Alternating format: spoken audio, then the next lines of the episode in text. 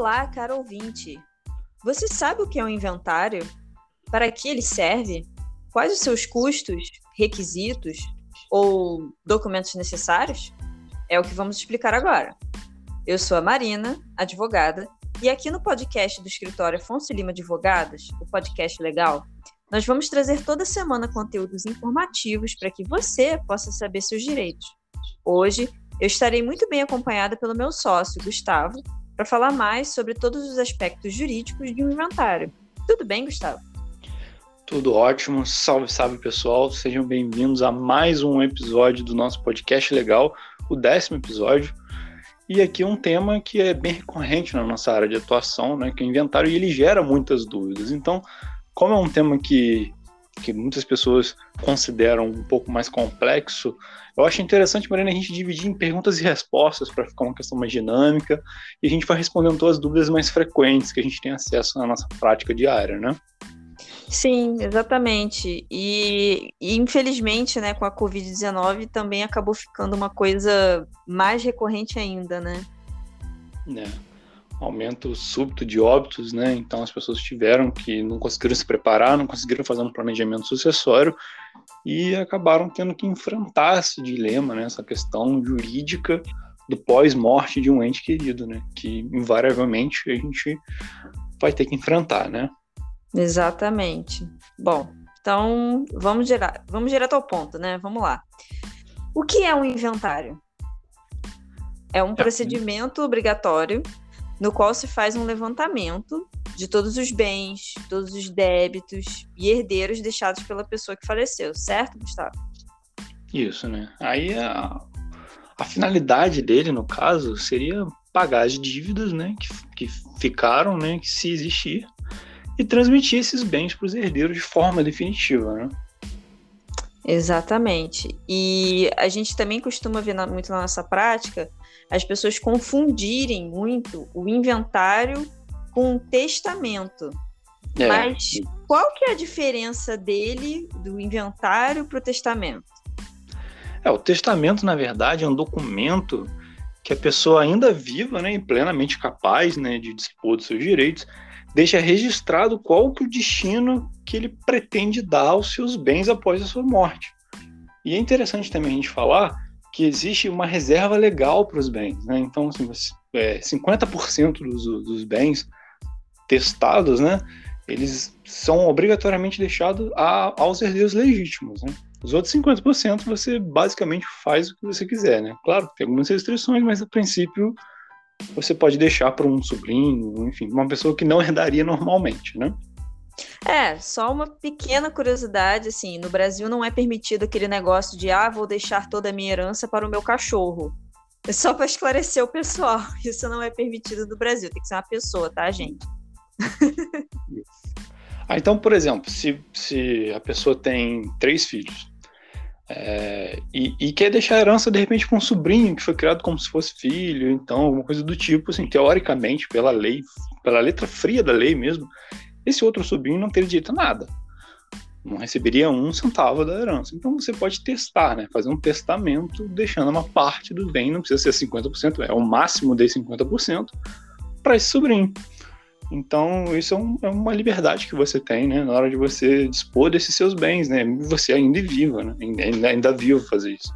Exatamente. É uma forma de se segurar que a sua vontade vai ser é, obedecida, né? Se você tiver a intenção de favorecer alguém que não sejam os seus herdeiros legais.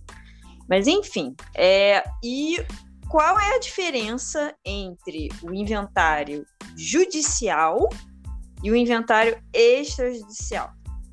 Qual que é a diferença? É. Antes da gente falar da diferença, eu acho interessante a gente falar das semelhanças deles também, né? No primeiro momento, é bom a gente dizer que eles podem ser, o inventário especificamente pode ser feito de forma judicial ou extrajudicial.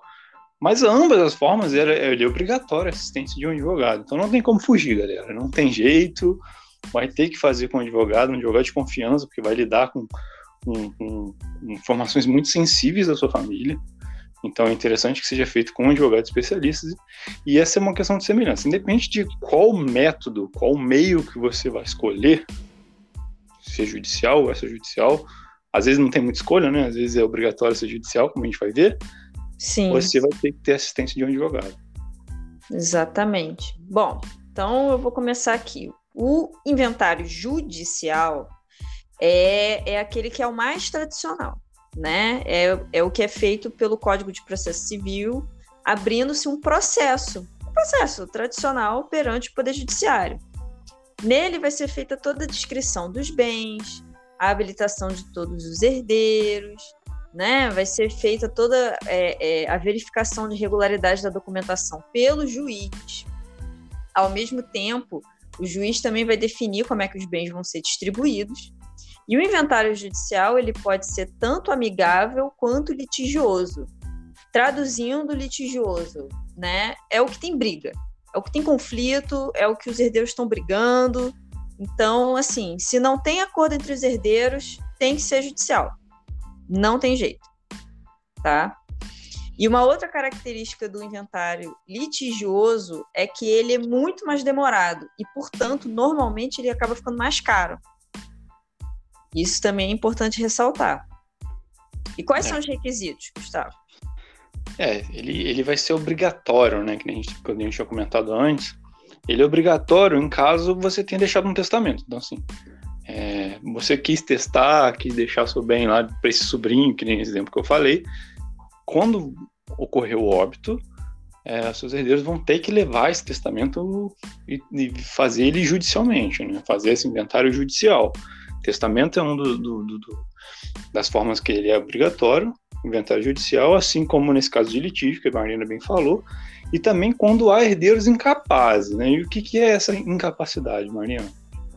É, simplificando bastante, é, pessoas incapazes no jargão técnico, né? São as pessoas com menos de 18 anos de idade, as interditadas e as curateladas, tá? ou seja, é, às vezes pessoas muito idosas que tenham alguma demência senil constatada e são interditadas, enfim, pessoas que não têm capacidade de consentir, de assentir, de concordar com qualquer coisa, né? É. E se tudo estiver em ordem, o juiz vai julgar a partilha dos bens por sentença. Assim que isso é feito, é expedido o formal de partilha, né? E o que, que é o formal de partilha? Ele nada mais é do que uma espécie de cópia autenticada dos principais documentos do processo. E aí, com ele em mãos, é, ele vai servir para serem feitos registros de transferência de propriedade dos bens, né? Eventualmente para passar algum outro bem. E, é, vão ser expedidos os alvarás para às vezes fazer um saque no banco, enfim, aí, aí o inventário termina. E quanto ao inventário extrajudicial? Ah, o inventário extrajudicial ele é um pouco mais recente, né? Por isso que as pessoas ainda estão começando a descobrir essa nova forma de, de inventariar os bens, né? Ele é tão recente que ele foi criado pela Lei 11.441 de 2007. Então, só a partir dessa lei, ou seja, só a partir de 2007, que a gente começou a, a, a fazer esses inventários dentro de cartórios, né? Tá? Então, no cartório de notas, ele é livremente escolhido pela família. O tabelião, a partir da, da partilha elaborada pelo advogado, transcreverá o conteúdo para um documento público. Esse documento público é chamado de escritura pública. Essa escritura pública vai ser o inventário. Não poderá ser feito caso haja um testamento, né, como a gente falou, que é, é obrigatório ir para o âmbito judicial, ou que existam herdeiros incapazes. Né? E aqui eu acho interessante a gente falar que ele é muito mais rápido e tem um custo menor. Sim, sim. E uma coisa também que é importante frisar é que o que aumenta a velocidade desse inventário é a regularidade da documentação. Então, por isso que é importante, antes de sair correndo gastando dinheiro, consulta um advogado, conversa com o advogado primeiro, até para você às vezes não gastar dinheiro à toa, as certidões têm um custo é, é, para averiguar essa documentação, porque a gente costuma, é muito comum, a gente até hoje não pegou um inventário, um. Não teve um inventário que a documentação estava em dia. É sempre assim, a família fala, não, tá tudo certo, tá tudo em ordem, aí quando vai ver, tá cheio de furo. Tá cheio de furo. Então, assim, fica a dica, Procura um advogado primeiro antes de tirar dinheiro, antes de gastar dinheiro com qualquer coisa. É, até porque tem uma ordem também para você seguir, né? E você, se não estiver sendo orientado, você vai acabar metendo os pés pelas mãos, às vezes tirando certidão que não precisa, pagando, gastando dinheiro mesmo à toa. Então, é melhor prevenir do que remediar. Exatamente. A segunda dúvida muito frequente que a gente recebe é: posso receber herança de uma pessoa falecida sem fazer o inventário? É, então, é, não. o inventário é a única forma de se receber herança de uma pessoa que já faleceu. Sem o inventário, não tem como venda ou transmissão de bens, tá? É, principalmente de bens imóveis. O que faz a sucessão dos bens é inventário, certo? Não tem atalho, não tem essa de, ah, vou ver com despachante, e, e o moço não sei aonde me disse que era só fazer tal coisa, aí você vai ver é rolo, é alguma coisa esquisita. Não tem como, gente. Transmissão de bem é inventário. Não tem outro jeito. E seguindo aí para mais um item, quais são os documentos necessários, Gustavo? É, a primeira, primeira coisa que vocês têm que separar. Então, é meio óbvio, né? Cópia de documento de identidade, CPF, certidão de nascimento ou casamento, comprovante de residência da pessoa que faleceu, além da certidão de óbito, e, to e todos esses documentos referentes aos herdeiros e ou cônjuge, né, o companheiro, além das diversas certidões que cada cartório vai exigir. Então a gente vai precisar ter essa, essa comunicação aberta entre o seu advogado e o tabelião responsável pelo, pelo, tabelião, ou enfim, se for judicial, né, o próprio advogado vai informar uma lista de certidões que vão ser necessárias, certidões de prática, a gente costuma falar. Exato. Outra coisa que também é muito importante são os documentos dos próprios bens, são as certidões referentes aos bens, certidões de anos reais, quitação de impostos, é, matrícula do imóvel, que não é escritura de imóvel, as pessoas confundem também. É muito comum a pessoa chega e fala: não, eu comprei apartamento, fui no cartório, fiz o documento. Quando você vai ver, é só uma escritura do negócio da compra e venda. Não é a matrícula do imóvel, não é o registro do imóvel. As pessoas também se confundem muito quanto a isso. É, e aproveitando esse gancho, né? Caso falte algum desses documentos, como é que tem que proceder, Marina? Basicamente procura um advogado. em suma é isso, procura um advogado especialista em direito de sucessões, em direito imobiliário, que ele vai estar tá acostumado a lidar com esse tipo de coisa e vai saber onde buscar esses documentos. É, não se preocupa com, às vezes, ai, mas eu não tenho um determinado documento, isso foi feito há muitos anos. Assim, existem meios de se fazer buscas desses documentos. Né? A gente tem formas de, de, de encontrar a documentação das pessoas. Até porque, é, por mais que isso possa parecer um pouco frustrante, mas basicamente esses documentos todos que a gente está falando são públicos. Qualquer pessoa pode consultar. Então, é, é, a gente consegue ter acesso a isso, mesmo que tenha sido um negócio que a pessoa que morreu fez há muitos anos, a gente consegue acessar esses documentos. É. É o ônus e tem o ônus e o bônus de, de viver em um país que privilegia burocracia de papel, né? De documental. É, o, o ônus é que muitas coisas são bem lentas, né? Que a gente precisa ficar fazendo step by step, né? Passo a passo. E o bônus nesse caso é que tudo fica registrado. Então, em algum momento, em algum lugar, você vai conseguir a segunda via de um documento que você não tem em mãos agora. Exatamente. Né? Sabendo, sabendo onde, onde buscar, sabendo onde como conseguir esse documento, é, é praticamente impossível a chance de você não achar uma segunda via disso. Sim, sim, com certeza. E quanto tempo demora em média, né? Ok, vocês falaram que tem diferença entre o inventário extrajudicial e o judicial, mas qual que diferença de tempo que vocês estão falando? Fala aí, Gustavo. É, o inventário extrajudicial se tiver tudo certinho, se não tiver nenhuma irregularidade, realmente a gente consegue fazer, a gente já conseguiu fazer isso em 20, 30 dias. Se se alongar um pouquinho mais, de repente, dependendo da demanda, 45 dias. Mas isso, gente, ressaltando, se não tiver irregularidade. Se tiver irregularidade na documentação, esse prazo pode aumentar e muito. Então fica um pouco variável, a depender da organização dos documentos, né? Se tiver tudo ok. Já o inventário judicial tem uma duração um pouco mais longa, que a gente fica um pouco na mão de, de, de, de muitas autoridades, né? Do juiz, do, da vara, né? De sucesso de órfãos de, de, de órfãos de sucessões, geralmente, né? Que é competente para dentro do Poder Judiciário. Então, como fica na mão de muita gente, o nosso Judiciário não é exatamente muito um, um órgão rápido, né? Isso é Eficiência não é o lema. É.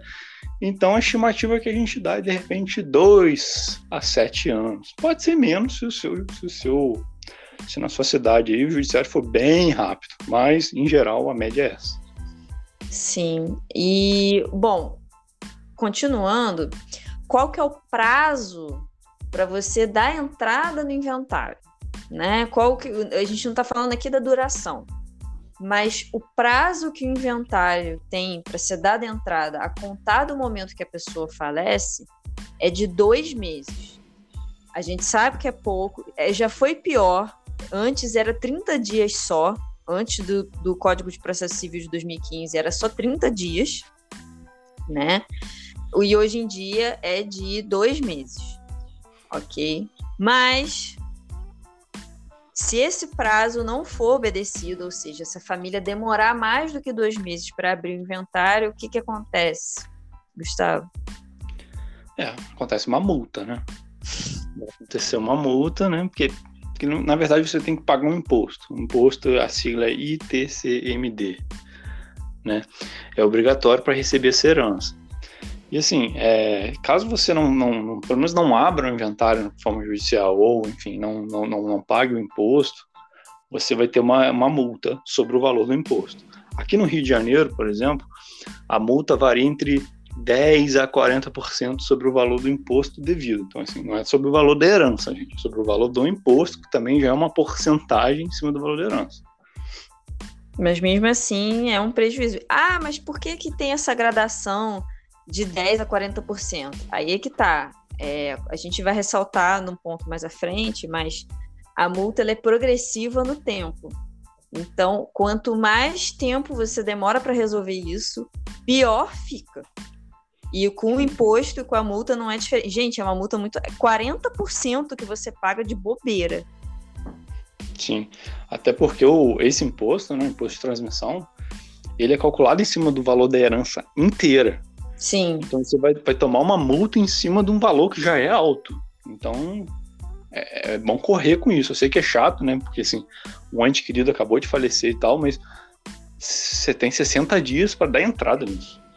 É um tempo razoável até, né? Seu luto aí dura, enfim, um, um tempo, tem que ser menos de 60 dias para você se organizar. Sim. É, um outro tópico, né, que também é muito comum da gente ouvir. Ah, mas por que, que tem que fazer logo o inventário? Por que, que eu não posso deixar como tá? Na prática não faz diferença nenhuma na minha vida. A gente já ouviu todo tipo de, de leixo com, com patrimônio por aí, né? Mas aí vamos lá. Por que, que tem que fazer logo o inventário? É, o primeiro motivo é porque é obrigatório. É um procedimento obrigatório e ele é o único responsável é, por, por, fazer essa transmissão dos bens, efetivamente essa transmissão. Então, assim, se você não fizer o inventário, o bem vai ficar no nome da pessoa que faleceu. E você vai ter algum problema com isso depois. Não vai estar no seu nome, entendeu? Então, o inventário é o responsável por fazer esse link, por fazer essa ponte. Exatamente. Um segundo motivo, que é o que estava falando aqui em cima, né, antes, é o aumento do custo o aumento do custo. Quanto mais tempo demora para se fazer o inventário, mais custoso e mais demorado ele fica. Eu, vou, eu, eu ainda vou esmiuçar isso mais ainda. Mas assim, vai por mim. Quanto mais o tempo passa, quanto mais enrola, mais caro fica. Um terceiro motivo também para fazer logo o inventário é a dificuldade para realizar negócio. Sem inventário, você não consegue fazer transação com esse bem. Você precisa pelo menos de um alvará judicial para isso. Então, assim, o dinheiro no banco fica preso, o automóvel você não consegue vender, a casa você não consegue vender, o apartamento você não consegue vender, você não consegue fazer nada com isso. Fica, vai ficar parado. Então, isso acaba dificultando muito. E tem mais uma outra razão, né, Gustavo? É, evitar e sanar conflito, né?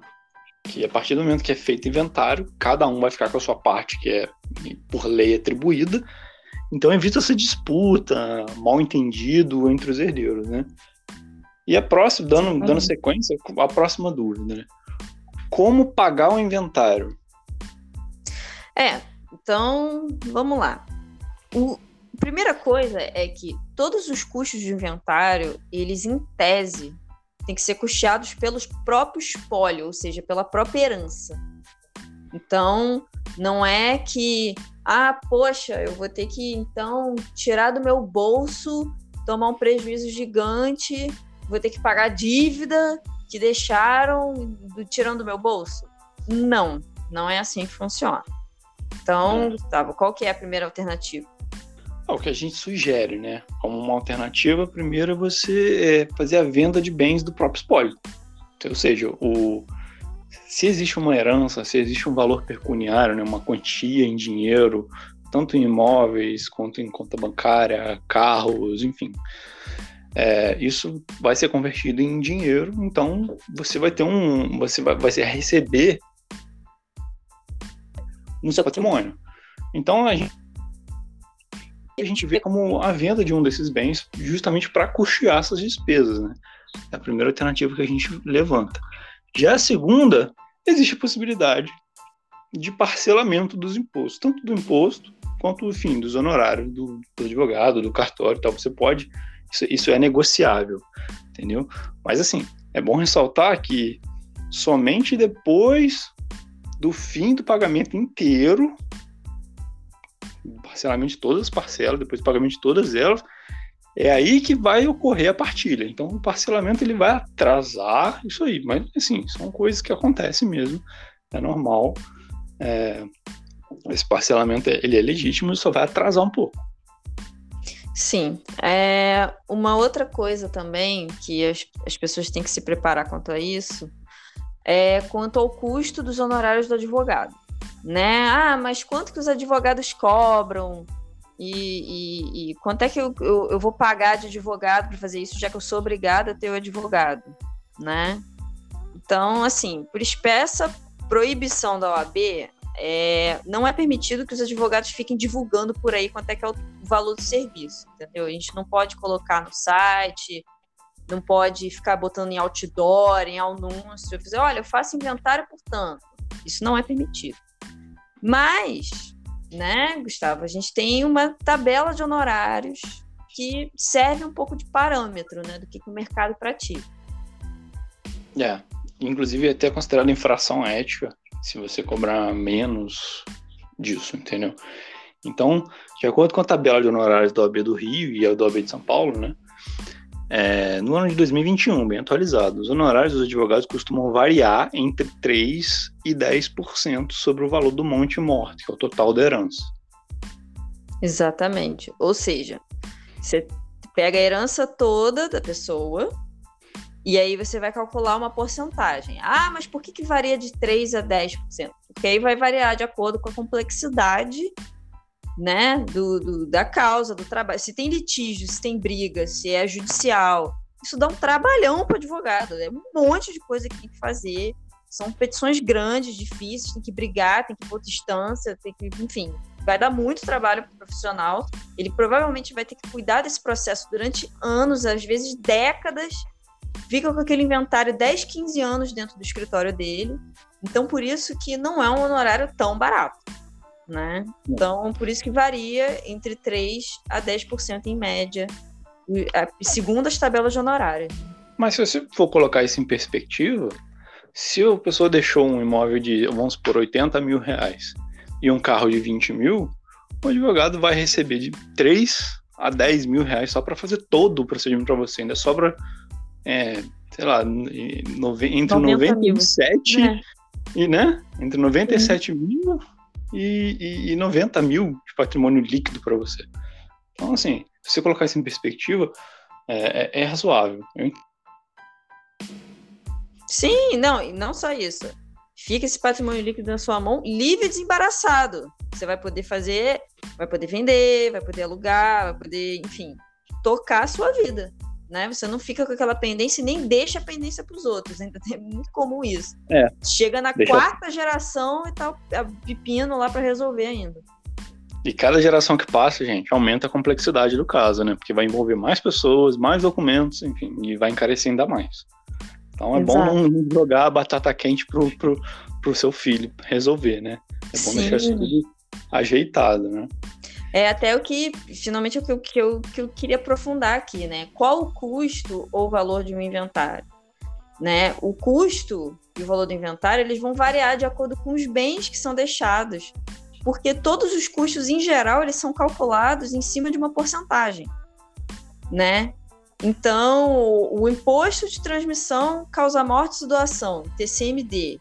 Dependendo da situação, dependendo de como os herdeiros forem partilhar, ainda vai ter imposto de transmissão sobre bens imóveis, o ITBI, os honorários do advogado, as custas judiciais ou do cartório de notas, dependendo se o inventário é judicial ou extrajudicial, esses três custos são por porcentagem. Então é ou o cartório ou o judiciário, ou o imposto e o advogado, né? Essas esses três custos são por porcentagem. Então, por isso que não tem como você encontrar por aí assim, ah, não, o meu inventário vai custar X dinheiro sempre. Não, não é X dinheiro sempre. Tem que olhar caso a caso. Então, é, é chegar para um, um advogado e perguntar para ele quais são os custos de inventário e não querer fornecer nenhum documento e não, não dizer quanto que é a herança, o advogado simplesmente fica de mãos atadas e não consegue te dizer o custo. Então, é. por isso que muitas vezes as pessoas ficam ressabiadas assim, nossa, mas eu nem sei se eu vou fazer ainda, vou ficar dando aqui documento da casa do meu, do meu pai, do carro dele, e não sei o que. Não, então, é que justamente para a gente poder te dizer quanto que vai custar, a gente precisa saber isso. Não tem é. jeito. Inclusive, é, existe também a, o custo da emissão das certidões e o custo do registro da propriedade, que vem depois do inventário. Isso também é, é, vai ser averiguado, a gente pode fazer uma simulação de todos os custos totais, né? Quando as pessoas vêm procurar a gente, a gente requisita alguns documentos para fazer esse apanhado de custos, né? Que é, que é a informação mais relevante, né? A informação mais relevante é quanto que isso vai me custar. Então. Sim. E só reforçando, só para terminar, é, a questão que eu, que, eu, que eu venho falando de que quanto mais demora, pior fica, é porque a emissão das certidões, que são várias, tem que emitir um monte de certidão, é, isso é até bom deixar que o advogado trate e tudo mais, porque é muito documento, as pessoas se confundem, não sabem qual cartório que é, às vezes acham que é a mesma coisa, não é. Enfim, é, o preço das certidões ele aumenta conforme a certidão é mais antiga. Então, quanto mais velhos vão ficando os herdeiros, quanto mais os herdeiros vão morrendo, aí tem que habilitar os herdeiros deles, aí é mais gente, e aí essas pessoas vão envelhecendo quanto mais antigos os registros, mais caro vai ficando. Então, assim, é uma bola de neve. Quanto mais tempo passa, mais multa você paga, mais valoriza o bem, e aí mais imposto você tem que pagar em cima desse valor que valorizou, mais dinheiro você vai ter que gastar com certidão. Então, assim, não tem vantagem nenhuma ficar postergando fazer o inventário. Não tem vantagem nenhuma. Então, enfim, seguindo para um próximo ponto, né? Complementando, é pode ter multa por se demorar a fazer o inventário? É, como a gente bem já adiantou, sim, existe uma multa. Caso você não abra o, o, o inventário, ou enfim, não dê entrada nesses 60 dias, né? Então, como a gente já falou, já falou antes, existe a fixação de prazos né, para declaração do, do, do pagamento do Imposto sobre Transmissão Causa Morte e Doação, né, o famoso ITCMD. A desobediência a esse prazo sujeitará a multa, né? E aqui no Rio, entre 10% e 40% sobre o valor do imóvel, do imposto devido, é. né? Nossa, imagina, 40% do valor do imóvel, a gente estaria na Finlândia. pois é. E quanto mais tempo passa, como a Mariana bem falou, não só fica mais caro, como como, como, como também mais difícil de conseguir os documentos, né? Sim, porque aí às vezes você tem que, né? Aí vamos lá, aí vai passando de geração, as pessoas se mudam, as pessoas vão morar em outros países. É, fica, às vezes, até mais difícil de achar os registros, a, a documentação dos imóveis. Aí, às vezes, a pessoa tinha uma conta num banco que faliu, aí o dinheiro dela foi parar com outro banco, e você não sabe para qual banco foi, aí tem que achar o outro banco, tem que conseguir. Olha a confusão. Quanto mais tempo passa, eu fico. Entendeu? É. Então. Tem, sim, tem, tem um detalhe também que eu acho importante a gente ressaltar: que. Ah, mas deixa pra lá, não vou fazer nada. Amigo, se você deixar pra lá, a sua herança pode ser considerada como vacante, né? Uma herança jacente. Uhum. Então você perde a herança. Não é tipo, ah, vou fazer quando der e espera 40 anos. Não é, não é assim que a banda toca, não. Exatamente. Você corre o risco de, se nada for feito, dependendo do que for feito, o Ministério Público pedir para esse bem ser passado para a prefeitura. É. Você vai perder o seu bem, seu, os bens que seu, enfim, que um parente seu deixou, que construiu um patrimônio em vida você vai dar de mão beijada para o Estado, né? Eu acho que ninguém quer isso. Né? Exatamente. Então, assim, em suma, né, concluindo, é, a gente sabe que, que o luto é uma coisa complicada, todo mundo aqui já perdeu um ente querido, a gente sabe que é dolorido, mas assim, tenta nesses 60 dias, passados aqueles momentos iniciais que ninguém tem cabeça para isso, a gente entende. Mas depois disso, tentem procurar logo um advogado para já organizar e, e, e, tentar entrar logo com esse inventário no prazo de 60 dias, para não pagar multa, para não dar dinheiro de graça para o Estado, entendeu? Não, não pagar mais, é um custo a mais de bobeira, né? Essa é a nossa conclusão. Bom, portanto, é isso. Sim, sim, com certeza. É, eu também queria dizer para o pessoal é, tomar muito cuidado com, por exemplo, essa questão. Eu sei que a gente fica muito ressabiado em fazer negócios online, né, no ambiente virtual, mas a gente já fez um episódio especificamente sobre a contratação de advogados online, como fazer essa contratação de forma mais segura possível. A gente botou passo a passo diversos métodos para você verificar se essa pessoa que você está falando é de fato quem diz ser então, a gente, a gente já fez um episódio especificamente sobre isso. Eu sei que é uma questão sensível, essa questão de sucessão, essa questão de herança. São documentos da sua família, que é o maior bem que a gente tem na vida. Então, quanto mais seguro for é, é, a contratação, mesmo que online, né, que é uma tendência que vai ser, Sim. vamos se acostumar com isso, vai ser a tendência, é a tendência já, só vai aumentar isso. Então, quanto mais seguro for, melhor para todo mundo, né? Exatamente. Bom, então, se você gostou desse podcast, curte, compartilha, espalha a palavra, manda no grupo do Zap da família. Toda semana tem conteúdo novo por aqui e a sua inscrição é um incentivo pra gente. Por hora é isso. E a gente se vê nos próximos episódios. Um abraço para todo mundo. Tchau, tchau. Tchau, tchau, Gustavo. Tchau, tchau, pessoal, e até a próxima.